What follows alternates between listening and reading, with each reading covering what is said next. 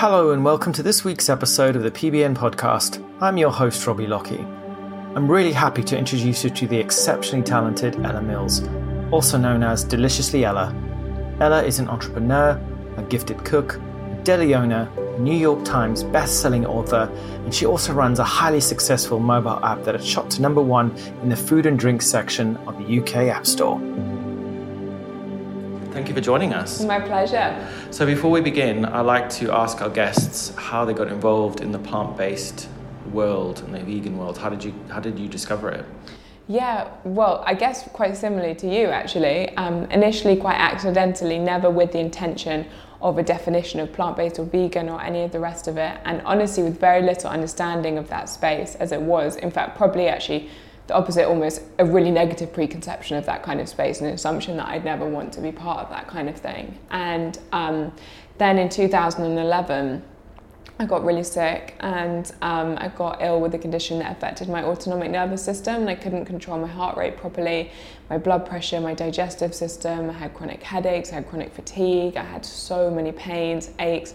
I was on antibiotics for two and a half years for these secondary infections. I was then diagnosed with something called mast cell activation disorder, where you're basically having allergic reactions to everything you're not allergic to because your body thinks you're allergic to it. And it was just an absolute nightmare. And I was 21 and I'm taking steroids and all these drugs. And I'm basically spending all my time in bed. I'm a million miles away from where I ever thought I would be. And at a certain point, I just kind of about a year in, I hit a real rock bottom with my mental health as well as my physical health. And I was had that kind of, I guess, that honest conversation with myself for the first time since I got ill, which was the drugs aren't working. You can't do anything. You're miserable beyond miserable. You've got no motivation, no excitement, no joy for life. I didn't feel like myself. If I continued on that current trajectory, like I'd never have a job, I'd never move out of home.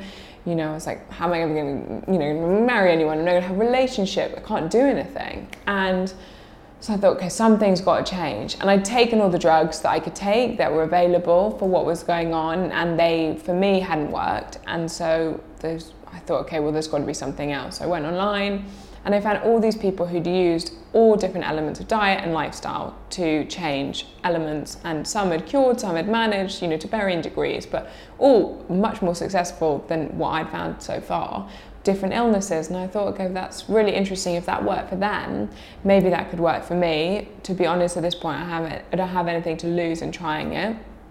Um, but I couldn't cook.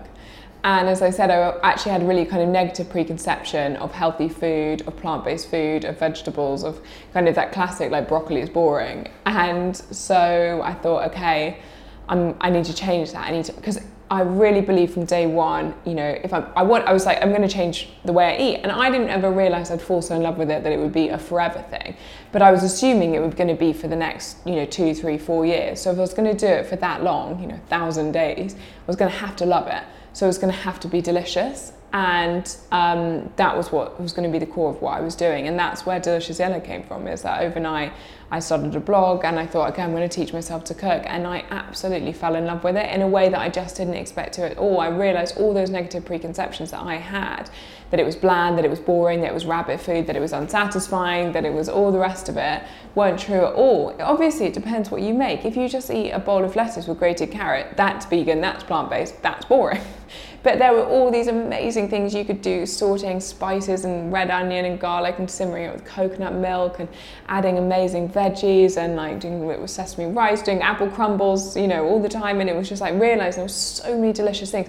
And I felt I mean, it took me like three or four years to completely stabilize, but I increasingly felt better and better and better. And I now have more energy, I feel better, I feel more kind of awake, alert, excited than I ever, ever, ever have. And I see the difference so much when I eat really well. I feel my absolute best version of myself.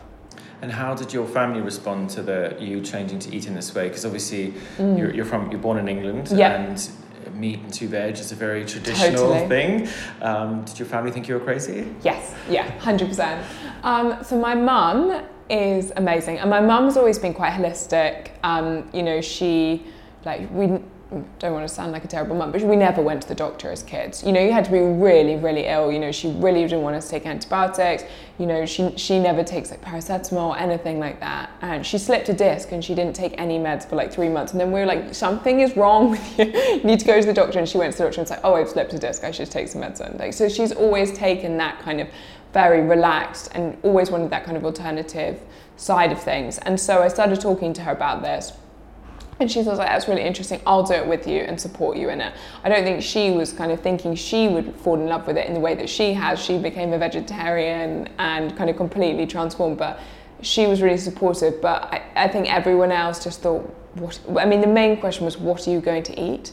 And obviously, this, this kind of thought process around healthy food, vegetarian food, plant based food, vegan food, whatever we want to call it, has changed so much, especially in the last two years.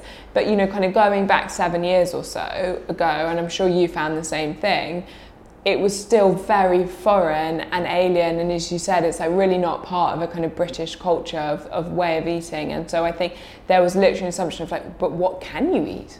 What falls into that category? And, um, but then the way I kind of got around it was not in ever saying to people, "Oh, did you know? You know, you need this vitamin or this mineral for this process and blah blah blah blah." blah. Because I was like, that's not going to get people on board.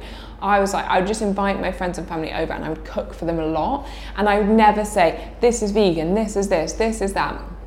I would just say, talk about the process in which, like, you know, sauteing this and simmering that and roasting this and kind of just really playing up all the flavors and doing really kind of hearty things and, you know, filling delicious, warming things, sticking away from that kind of salad just because that's what people expected and showing people that actually these preconceptions were so wrong. And it was so, so, so effective. And I always say that to everyone like, if you want to get people on this journey with you and not they have to commit to it 100%, but if you want them to enjoy this stuff, start just cooking for them, start just sharing the food, leave all the words out of it and just try it. Just like have that physical experience. Because people are afraid of change. Totally. They? They're afraid of um, their traditional meals and their times with family being different because they've always had and eaten things in a certain way. So they're worried that it's all going to be different and they're not going to have those breakfasts with grandma or the dis- dinners with dad. Um, were you always so? You said that you couldn't cook before, and obviously looking at your brand now and looking at who you are as a person, you're incredibly creative, bright and colourful. Were you always like that? Did you always have that creative streak? Yes, I've always, as a kind of in my personality, I've always liked doing things differently. I've always been kind of really happy to kind of not follow the crowd and try new things and do what I want to do and I've always really enjoyed kind of anything creative and haven't I guess ever felt a block because I, guess I feel confident to try new things in that sense. And so, but it definitely took time to start making things that I thought tasted. what were some of your worst meals? Like, did, do you remember any of your beginning? Well, I think one of the worst things was like I had no idea about plant-based milks and things like that. It was just literally just like on week one, you know, you obviously you learn those sorts of things pretty quickly, but you know, it just wasn't all the hype around it. They weren't really very available. I was living in a small town in Scotland as well, so really not vegan friendly at all. And so I remember trying to make porridge and it was just oats and water. It's just like, it tastes like gruel, you know, it's really gross. And I was, uh, I said, didn't really like veggies, so I would just like get a courgette, a pepper, some tomatoes, and just like mush it until it kind of looked like some sort of sauce and stir it through pasta. And it was just, it was just really bland and lacking that kind of sense of excitement around meals. And I realized that, yeah, sure, I was eating more veg, but like, I was only going to last a few more days unless I kind of gave it that oomph, that sense of deliciousness. And I don't know what you found when you changed the way you ate, but I found that now is like the most amazing amount of resources available. But when I was looking, because I never would have started Deliciously Ella if I'd found it, if I'd found what I really needed. But I found when I was looking for these kind of recipes, it was either kind of modern vegetarian where it was still a lot of like phyllo pastry and, and cheese and things like that. And for me, I was really looking to eat really healthily, really whole foods, and you know, rooting in plants, in like fruit and veg. And so I wasn't really looking for that kind of stuff. Or it was a kind of obviously because it was a bigger trend in LA and things at that point, California, and it was kind of like dehydrated this and sprouted that, and it was like okay, amazing, and I bet it was so delicious. But I was like, I was living in a student house in Scotland. It was freezing cold, the middle of winter, and I was like, I'm not going to sprout a cracker for 18 hours for my dinner. You know, it's just like sure it's delicious, but it's just not quite right for me. Didn't have a dehydrator obviously or anything like that. And then there was the more kind of, I guess, traditional vegan space where it was more focused, I think, at this point on the ethics of veganism. And yeah. so it was a lot of like meat alternatives and like vegan sausages and vegan mince and focusing on that sort of thing. And again, because I was coming at this space from a health perspective, it again wasn't quite right. Mm. And so I think it was just took, it just took some time to start kind of playing around in the kitchen and just finding the combinations that worked and a way of taking these really simple things like a sweet potato and a lentil and turning it into something really exciting. Mm, sounds delicious. You've come a long way. Hmm. um, now, obviously, touching a little bit on vegan and veganism. Mm. Seven years, seven years ago, yeah, um, you emerged into this plant-based slash vegan world. Did you get involved at all in the kind of vegan movement or anything to do with animals, or was that something that you felt connected to at all? Do you know what? That I have to be completely honest and say that came later for me. Um, it really started from a health perspective, and then, and this seems to be like there's kind of three routes in. It feels like to this space: it's health, it's ethics, and it's um, the environment. And it feels like people come at it from one side and then learn about the other two. And for me, it really came from health. And then the more I started to feel excited about this space and feel passionate about this space, the more obviously you start to learn and you start to you know people start sharing resources with you and the more i started to then learn about agriculture and about farming and about the environment. And i guess it just kind of completely confirmed the decision I'd made to live this lifestyle. Mm-hmm. And when it comes to like the word vegan, obviously we've talked a bit about it, and you probably talked about it with friends mm. and family. The word vegan has a lot of connotations attached to it. Yeah. Um, you know, you are now a brand. You're also a company as well. Um, how do you feel like the word vegan has kind of been hijacked by uh, people who? Kind of communicate in a way that's not necessarily effective. Choosing my words very carefully. yeah, do you know what? It's so interesting. Like, I think I've learned a lot about the power of words um, through the conversations around veganism, actually. And um, I don't know, I've just found it really fascinating. I think for me, the reason that plant based resonates more is that I feel really passionately, whether it is for any of those three reasons ethics, environment, health, or any other reason more is better than none. And the way we can get everyone doing more is by making it inclusive. And I think, I don't know, I guess I've seen with friends and family, like people come to this in their own time. You know, all these people thought I was insane when I first started doing it, and then I'd cook for them, they'd enjoy it. You know, so this is seven years ago now you know, my brother was like, "What are you doing? Like, what?" And you know, and now him and his wife, when they're at home, they only eat vegan. They in the last six months, and they're really passionate about that. And then every now and again, they go out for dinner. They'll maybe be vegetarian, they'll maybe be pescatarian, they'll try something. But they are now, I'd say, like 80% vegan. And they've come to that over the last seven years as a gradual process. They've learnt more. They've realised how good it can taste. You know, they sent a picture last night of this amazing pasta they'd made, and they were like, they they're they love cooking. They'd made this fresh pasta and done this amazing, like I think using like one of the Oatly creme fraiches or something. Anyway, they were so excited about it. It was just really cool to see, and I guess that for example, to me is a really good, good indicator of how important it is to make this space feel it's available for everyone. And to me, if the biggest meat eater in the whole wide world makes one of our recipes, that is the biggest sign of success to me because that's showing someone who maybe doesn't eat this kind of thing and we quite need them to, because it's important for human health, for the health of the planet. You know, only 27% of the UK eat their five a day. So it's got to change. We've got to get people doing this. And I think as soon as you put up the barrier saying it's all or nothing, you know, throw out half your wardrobe, you know, never do this again, never do that again. You know, I met someone the other day and they were like, oh my God, how could you ever even date a meat eater? They're talking to someone else. And I was like, gosh, that's really interesting perspective. And I, and I understand where it comes from, but it, to me, it kind of, it pushes people away rather than invites people in. And I so respect people for really, really strong opinions and especially when it comes to things like ethics. And it's not a judgment of that. It's just that i think most people need time to come to that opinion themselves. Yeah. and ultimately it's like anything you know it's like stopping smoking or starting going to the gym or you know making a change in your life. It can only come from you and your motivation and your why. And your why is going to be a bit different to my why, to the next person's why. And I think you've got to find a way to internalize that. And I think that's what sometimes I think goes wrong with the word vegan is it can feel all or nothing. And I think that can feel kind of restrictive and, and make people feel nervous and therefore make people feel like they can't do it. Where in reality, they could start Meat Free Monday, you could start this change, you could start that change. And over time, maybe it's seven years, maybe it's 10 years, maybe you're going to get you know to 80% vegan and to me if the world could become 80% vegan over the next decade that would be a lot more successful than 5% of people becoming fully vegan. Mm, it just makes sense. And that's the thing, like people are more likely to stick with this lifestyle if they come to it in their own time. Yeah. And we don't force them and we can't hold a gun to people's heads really, can we? We have to show people how delicious, how tasty, how affordable, how, you know, effective it can be, especially for our health. Now, obviously, you know, vegan, what it is today, isn't what it was seven years ago. It's changing. Yeah. Um, thanks to people like you who are making vegan food and like ready-made meals and stuff delicious and available and easy for people to get. Everyone's jumping on board with the word vegan now. All the main supermarkets have got their own vegan ranges, yeah. or at least have a vegan aisle or something. So vegan has become mainstream really. It yeah. used to be, as I always say, tr- tree hugging, croc wearing. Totally. Shout out to the croc wearers.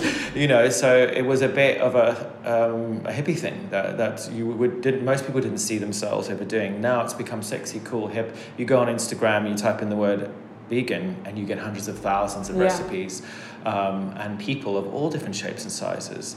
Do you feel less um, with because obviously some of your brands which are sitting behind you in the in the place in the room that we're sitting in has vegan on it now. Um, has your brand's attitude towards using the word vegan changed over the last few years? Yeah, so we say vegan friendly, okay. which is our, I guess, our way of kind of. It's important, obviously, like to clarify it for people, but yeah. at the same time, again, it's the friendly. It's like you don't. We're friendly to everyone, you know, and I, it's really important to me. But yeah, I think and I know some people aren't happy about the kind of, I guess, commoditization of the word, but to me, it's, you know, ultimately what we should all care about is people doing better things for their own health and doing better things for the health of the planet and the health of animals. And so ultimately, I don't think it matters what way you come at it. And I think this way of normalizing the word, of making the word more accepted, of more visible, people more aware of it, easier to do, is ultimately a really, really good thing. And I don't I think we can kind of all share in it. And I, I think it's a shame to kind of take such ownership of it and say, well, you can only use, you know, I think you see that sometimes. It's like, well, you can't say it's vegan this if you then do that. And it's like, no, you know, it's it's got to be more available than yeah. that.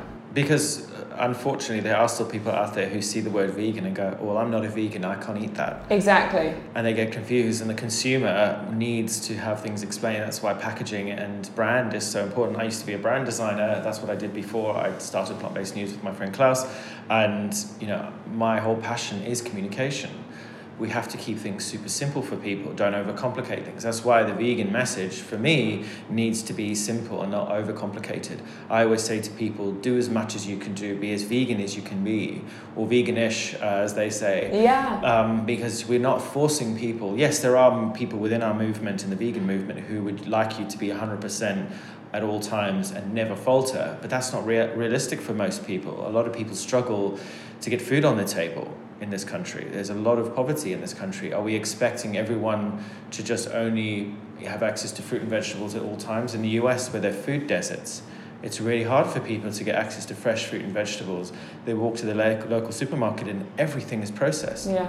It has milk in it, and it has egg, it has, you know, not an ounce of health. it's yeah. cheap. So it's not realistic for us to demand that everyone is 100% vegan at all at all times. We just want people to be aware and to be conscious. Totally, exactly. And just do more. Like I think the word more is so nice and I think it's so important not to be judgmental of other people's decisions because there's a reason they're making those decisions and all we can do is be open to people when they're interested in what we do and when they're not say that's absolutely fine. We completely accept that. Because not everyone can change overnight. There's a, there are a lot of people who say, you know, baby steps is not acceptable. The animals are suffering. The factory farms are these ab- abominations. Why are we supporting these things?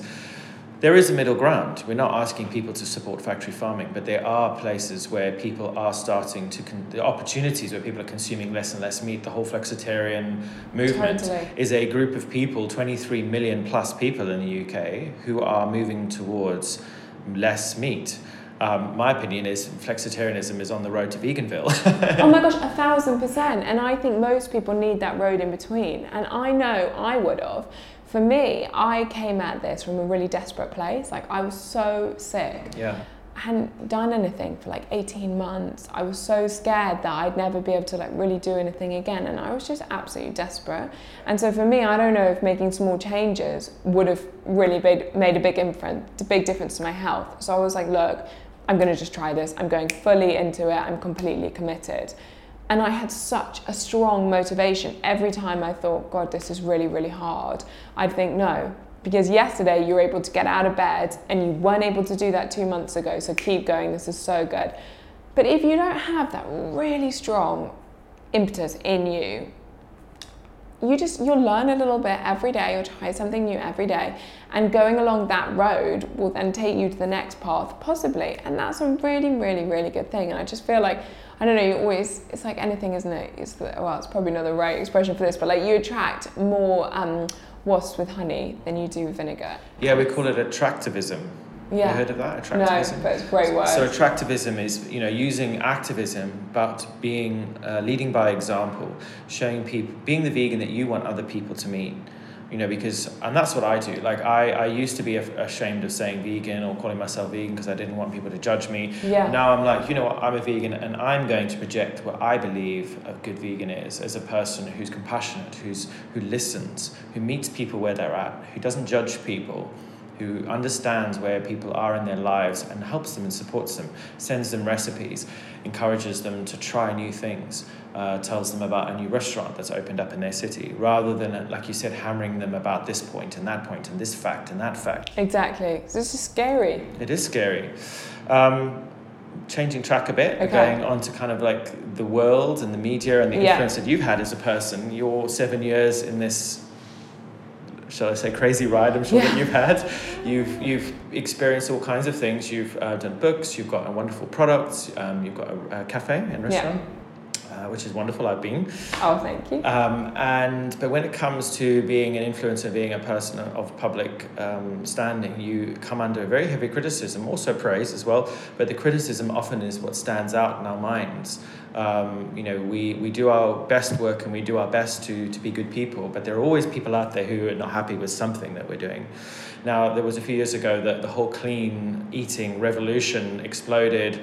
Um, and do you want to talk a bit about how that affected you as a person, as a brand? Yeah, it's a really interesting experience. It was three, I think it was three Januaries ago, two Januaries ago. Can't remember now. Um, and yeah, I think there was there was a real backlash against healthy eating, and it was interesting. I, you know, we've never just kind of like what we've just been talking about. Like we never really used the word clean because to me. I don't think there's really a huge amount wrong with it, but the problem you always see with it is that we have this desire to put stuff into a bucket. We love rules and regulations. It's why we love like the Atkins diet, the Dukan diet, you know, whatever the next diet is, explodes because we're all looking for rules to live by. And I think, you know, the reason that word people didn't like was it implies it's good or bad. And again, it comes back to all or nothing. And as we were just talking about, all or nothing is a t- difficult approach because ultimately it's difficult to make it stick but there was this kind of real backlash against healthy eating and like healthy eating was the worst thing that's ever taken place in the world and got very very personal. One thing that i really do know was kind of always been nervous talking about but i can't help but say it's very interesting is the only people criticized were women only young women no men who work in this space were included in any of the press, which is very, very interesting. Like for Deliciously Ella, we've never talked about weight loss, mm-hmm. never shared a like before and after picture. That's not what we're about. We're about like make this pasta. It's so delicious. We love pesto, and so it, it was really interesting experience. But what was so interesting, and I guess the bit that really riled me up was, yes, you've got to do what suits you. Yes, there's no one way of doing it, and that's really important to remember. But, and it is quite a big but, we desperately need to change the way that we eat in the West and in the UK. Like, as I said, 27% of the UK is getting their five a day. So it's about one in four adults and it's about one in five kids. So, and now we're meant to be eating our 10 a day. So we're a long way away from where we need to be. And we know there's such interesting evidence between that and lowering risk of strokes, of diabetes, of heart disease, of certain cancers. Like it's really powerful and we're in a world where you know the NHS has the longest wait list it's had in 10 years. Like we're a very sick society and we're not focusing on prevention and we need to be eating our vegetables for prevention. And you know likewise like you're meant to be having about 30 plus grams of fiber a day. The average is between 17 and 19 grams in the UK that's barely more than 50% and again we know how important fiber is. Like fiber is the gut's favorite food. The gut is directly linked to the brain. Like not just your physical.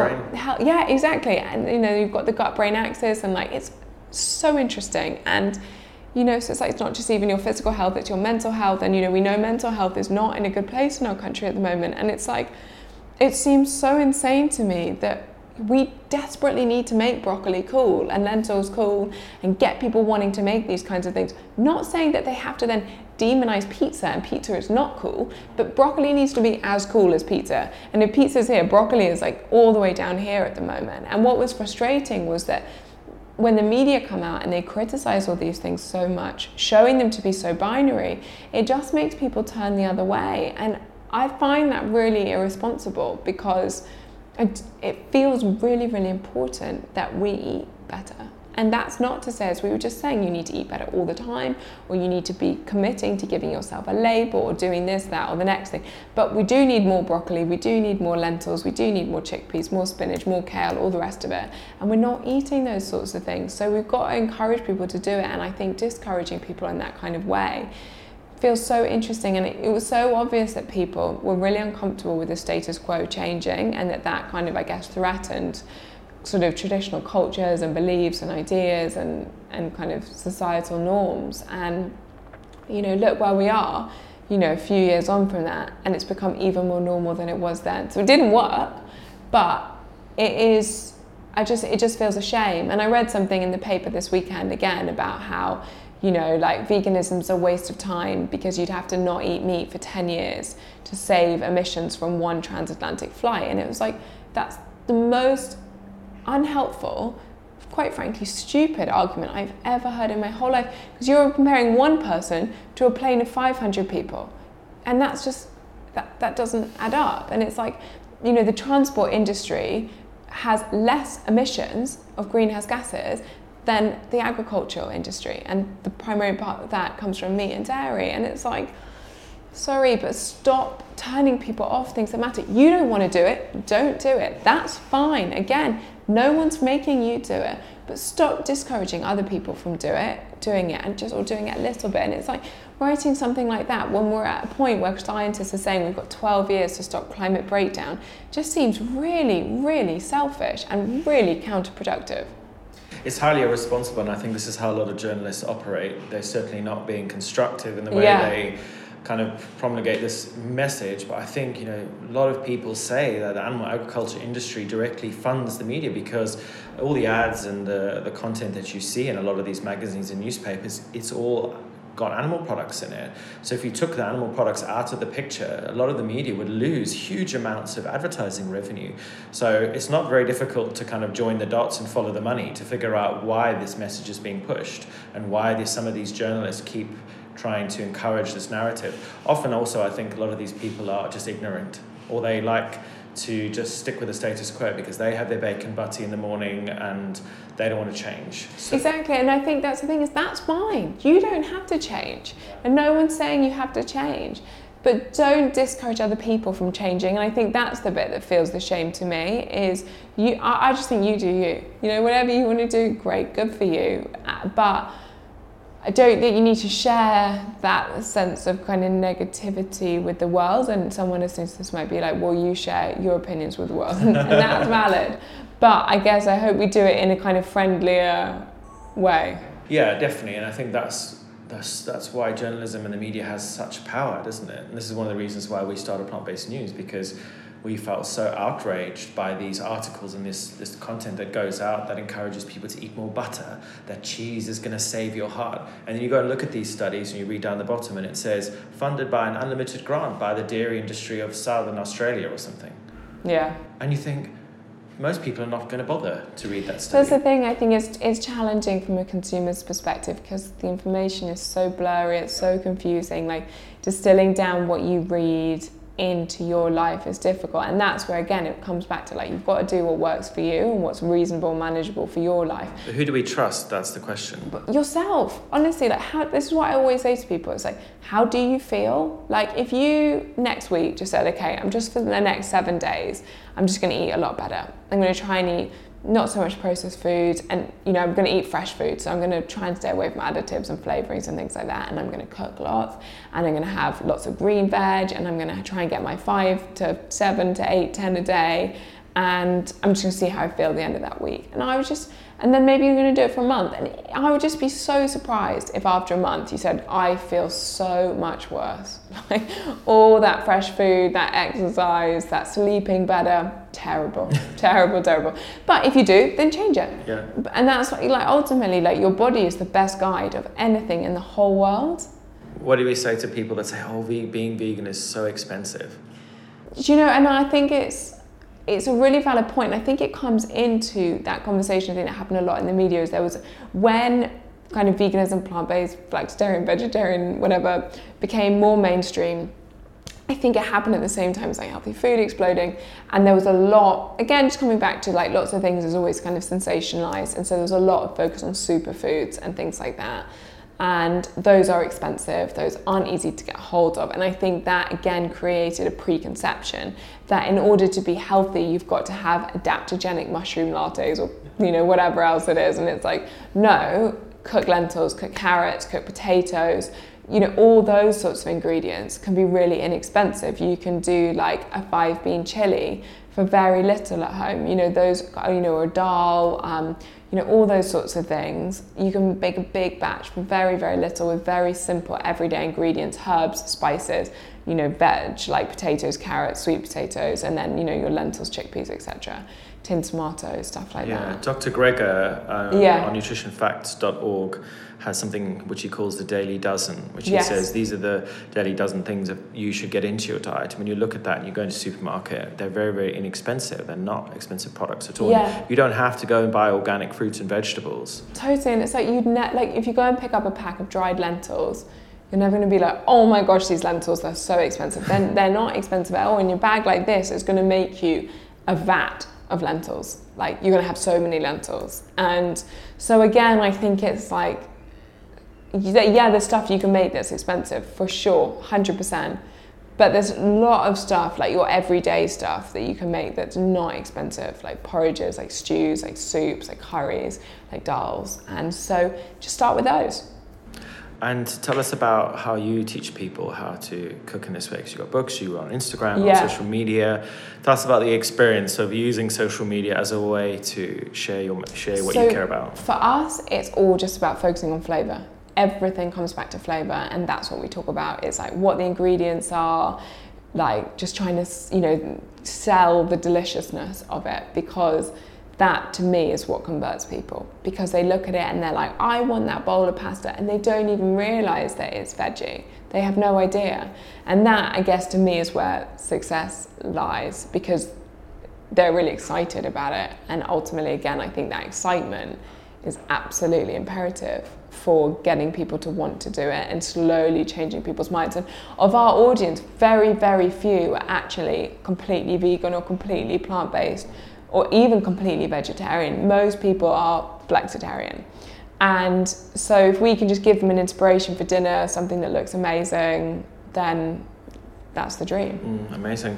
Obviously, you've got your own brand now and your own business. You've got a team. What yeah. does it feel like seven Terrifying. years later? How does it feel to be in this position? Surprising. I think honestly, really surprising. Well, for a million and one reasons. And I always say this, and people are like, "No, no, no, you're being so self-deprecating." But I did an interview with my mum the other day, and she said it at the interview, and I was like, "Right, got it in writing." But like, I'm one of four kids, and if, if someone said to my mum like oh which of your kids is going to start a successful business she would have put all three and then probably not said my name. So I think there's been something surprising about that. And I think it's just because I found something I care about so much. And like, I don't know, I think to me, the why, like my, our why is like we want to make vegetables cool.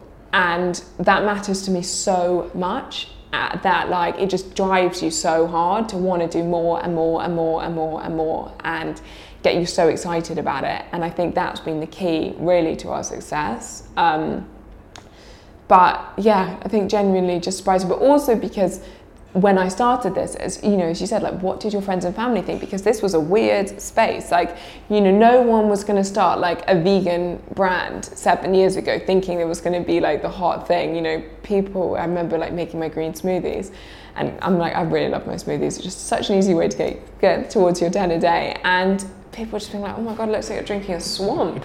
like, what is that? You know, just so skeptical. And it was not cool at all. And so, again, to see the change in like ideas around the space and to see people's minds change to the point that this is so mainstream, I guess that's the other massive surprise. And how does it feel, obviously, seven years later, and it's everywhere now? Yeah. It's completely exploded, partly thanks to you and, and the work that you're doing. Do you feel vilify that all that energy and effort that you put into it, you can say to your friends and family, you see, I told you so. Yeah, there is something cool to be like, right, I'm not crazy. You, you know, you're hearing your story about like how much it helped your health. You know, every time you meet someone or every time you get a message from someone that's like, this has really had an amazing impact on my life. It's just, it's so exciting. And I guess it just each story, sure, it's anecdotal and I appreciate that. But it adds up to a picture, you know, where it's like more and more and more people just feel so much better. And that's really, really powerful. And your brand you run with your husband? I do. Matt? Yeah, I do. We run it together. We started working together just over three years ago. And what's it like? Everyone always wonders that. So I wouldn't have it any other way. I love it.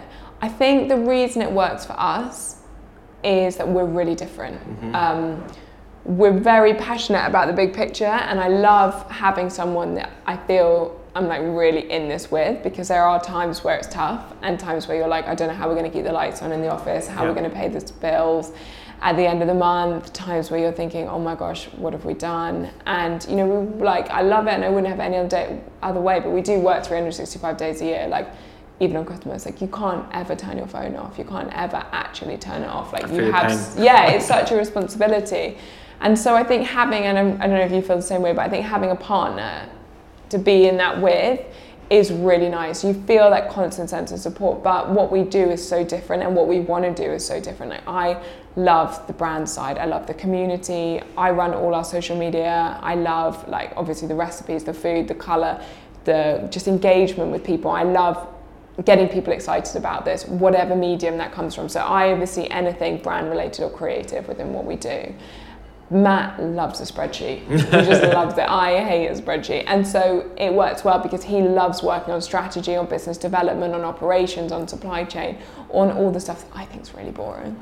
Um, so that does work. It does work really well yeah, we're the same. Klaus and I balance each other out really, yeah. really nicely. Um, you know, we have the same situation where we work really hard. We work every day, Monday to Sunday, yeah. and there are days where we think, "Are we going in the right direction?" We're we're just about to expand our team. We're looking for investment, and we're kind of like growing who we are as as a brand because we need to be able to kind of because at the moment we're function on advertising revenue and yeah. support from the community but to level up we need to take on more responsibility and sometimes it's absolutely terrifying yes petrifying and but then having a partner to discuss it with and throw ideas around and you know he or she says you know it's going to be okay we're going to do this and getting that moral support, I think, is priceless. I really um, feel sorry for people who run businesses on their own. It must be a real struggle.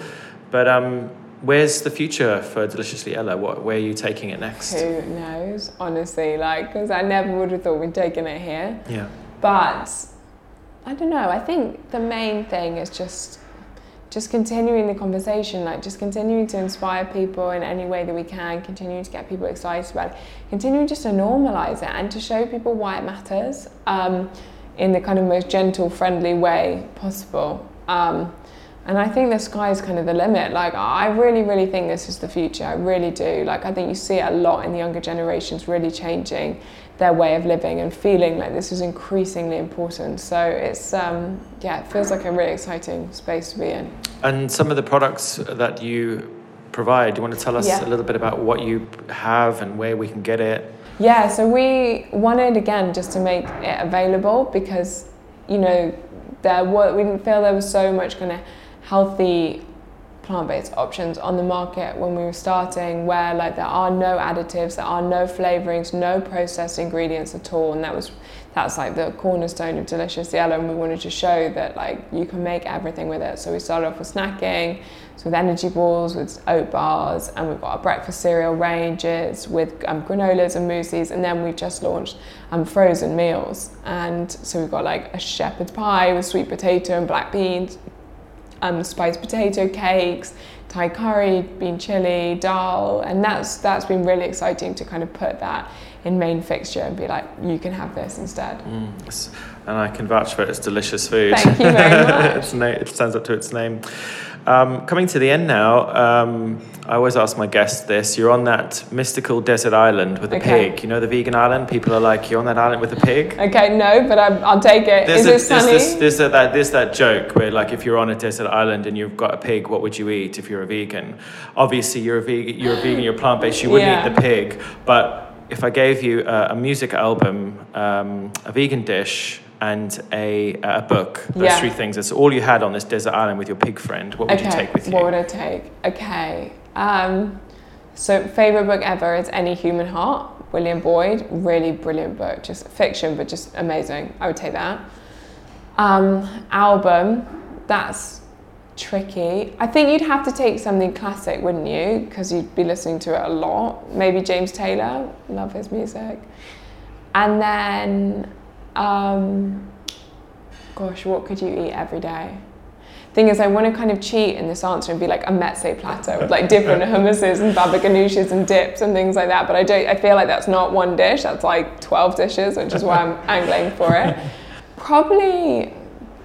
Do you know? Probably something simple because if you're going to have to have it every single day, you probably don't want it to be like. I probably go for pesto pasta. Mm-hmm. I love pesto pasta with peas, spinach, courgettes, toasted pine nuts. Yeah, I go pesto pasta. Sounds delicious. Yeah. Good choice. Thank you, Ella, for My joining pleasure. us on the PBN podcast. It's been an absolute pleasure. Um, yeah, I look forward to kind of watching your journey and seeing you expand your empire. It's oh. Well, thanks for having me. Yeah, my pleasure. Thanks so much for listening. I've been your host, Robbie Lockie, and this is the PBN podcast. We'll be back next week with more vegan stuff, fashion, technology, fitness, health, and everything else in between. If you enjoyed this podcast, please don't forget to rate us on Spotify, iTunes, and of course, SoundCloud. Leave comments, like, and share. It'll really help get this message out to more people. Thanks for joining us. I'll see you next time.